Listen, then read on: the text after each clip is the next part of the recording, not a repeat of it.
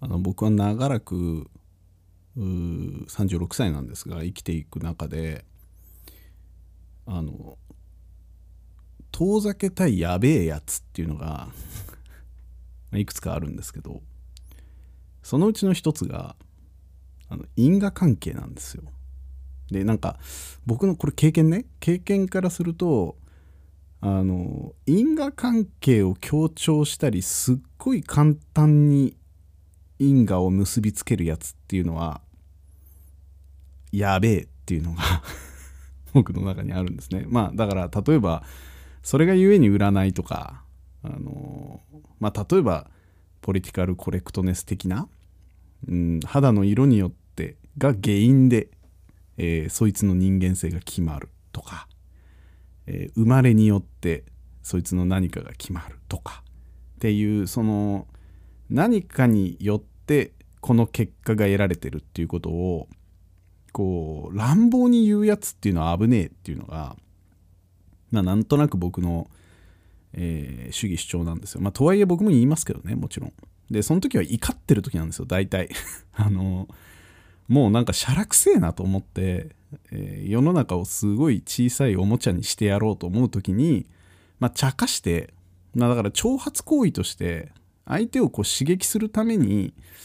えー、因果関係みたいなものを簡素でこう衝撃的な表現で言うみたいな。で結構人がそれに弱いとも思っててあ複雑で物事分かりづらいから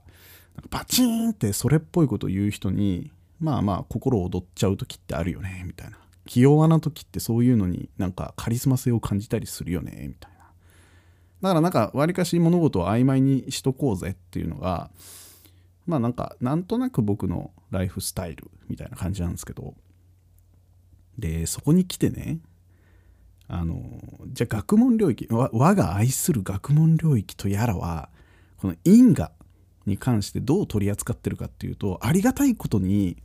わりかし丁重に扱ってるんですよ。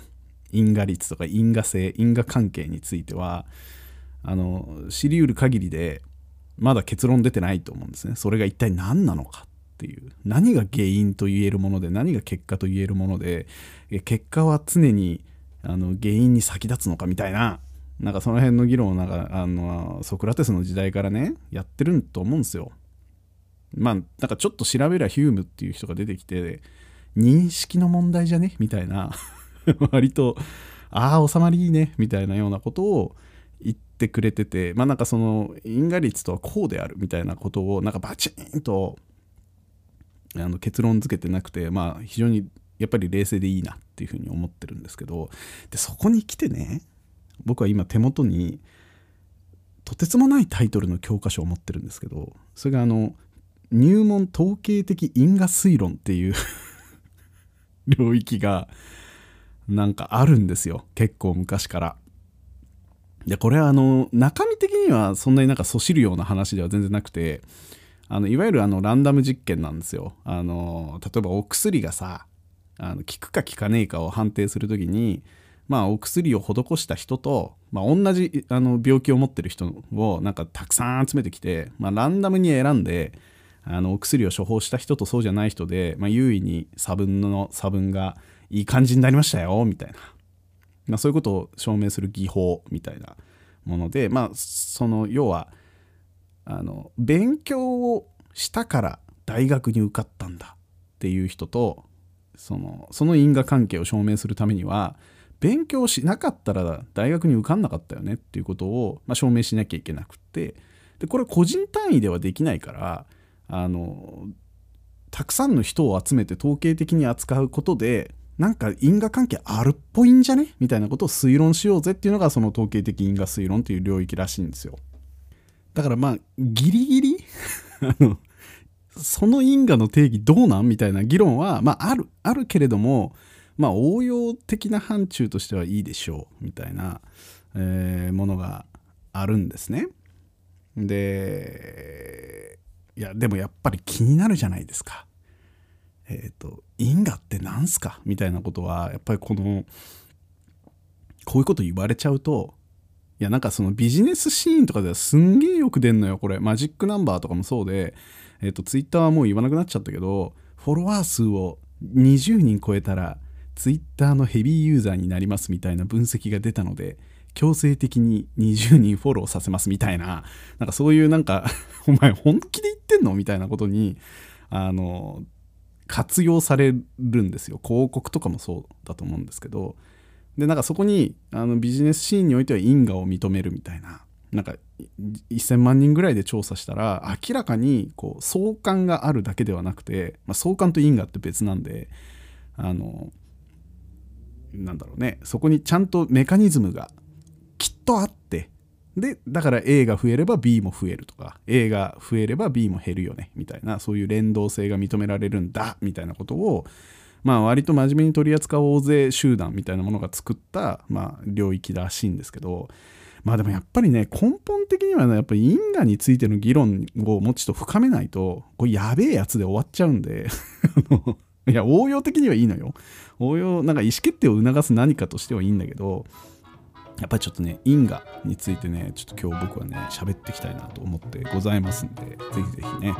えー、聞いていただけると助かります、えー、毎週金土日初そろそろやめたいラジオの方ぜひぜひお聴きくださ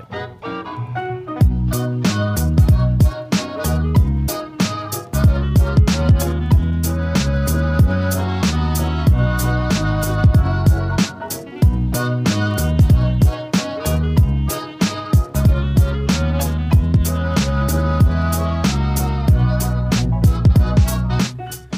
ということで改めましてこんばんはっていう話でね。あのね真剣にちょっとね考えると因果って本当わけわかんないんですよ。何が原因で結果が起きたんだみたいな話なんて。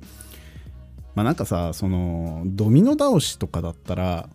明瞭じゃんとか言う人いるかもしんないけどあれですら多分そんなに明瞭じゃないと思うんだよね。例えばさそれこそじゃああのドミノが前のドミノが倒れたから自分も倒れたんだみたいなこれはもう因果じゃないかみたいなこと言うかもしれないけどそれあのたまたまさ周りが空気空気だったからでしょ。とか自分が支えられてなかったからでしょみたいな。例えば水の中でゼリーの中で あのドミノが立てられてて前のドミノがほたっと倒れてきても周りのゼリーがガチンと自分を固めてくれてるから倒れないじゃんみたいな。話じゃん？だから別にそれって前のドミノが倒れたのが原因じゃないじゃん。周りがたまたま空気だったから。でかつ自分が誰にも支えて、えー、支えてもらってなかったからたまたま倒れただけじゃんみたいな風にも言えるから。なんかそそんな簡単な話じゃないと思うんですよ。因果って。ででもなんか人は因果を認めるし、えーと、そういう想定をする当たり前のようにそれが存在するかのように振る舞うし、まあ、僕もそれには賛同するんですよ。まあなんか因果的なことってあるよねみたいな気持ちはわかる。でこういうのと同じものってもう一つあってそれ時間なんですよ。時間も結構曖昧なものでこれはあのちょっと別の本になっちゃうんですけどえっとなんつったっけなあの人えっとねカルロ・ロベッティだったかな？っていう人が書いた「時間は存在しない」っていう本があってまあちょっと難しいんですけどこれ物理学者が時間ってマジあの幻想だからみたいなことを、えー、とつとつと語る本っていうのがあるんですけどまあそこでも言われていたように、えーと、時間って結構あるんだかないんだかよくわかんないものなんですよ。でしてみりゃ因果もあの順番っていうのが出てくるじゃないですか原因と結果っていうのが1番2番で原因があって結果があるっていう順番が成立するってことは結構時間の概念とも近しくて前と後が存在しているっていうものって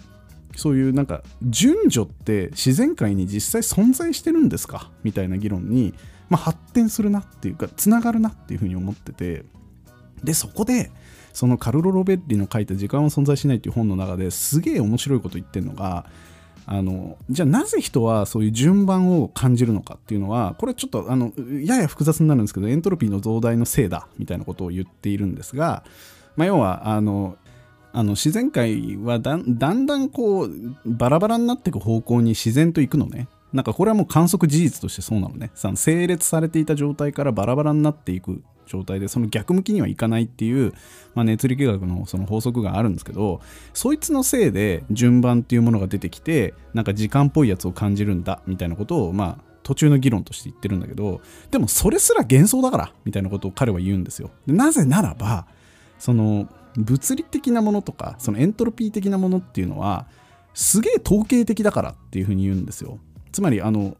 現実世界をそのまま体験しているんじゃなくて何らかの形でまとめたりすると人間が恣意的にまとめると、えっと、差の順番が発生するように経験できるからだから時間が存在しているように見えるだけで自然界に時間なんかないからねみたいなことをなんか堂々とズバーンとか言う言い切ってる本なんですよこの時間は存在しないっていう本は。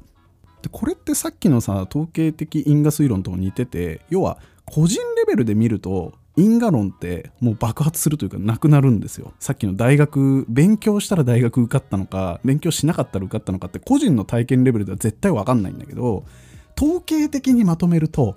なんかそれっぽいんですよ。つまり、あの、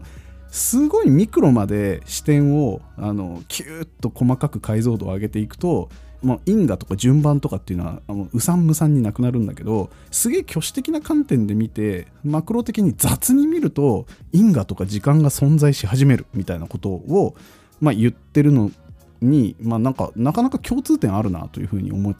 いましてですね。つまりやっぱりね時間とか因果みたいなものはあの統計的にっていうとかっちょいいけど、まあ、要は平たく言えばすげえ雑に見るとあるよ。あるように見えるよみたいな。で雑なことやるんだったらそれで十分だぜみたいなことを、ま言ってる領域なんだろうなと思ったんで、まあ、逆に統計的因果推論っていうタイトルはめちゃめちゃ正しいなっていうふうに ま思ったというのが、まあ、今週の、ま気づきでしたね、えー、また明日も撮っておこうと思いますのでぜひぜひよろしくお願いします。そんじゃあまた。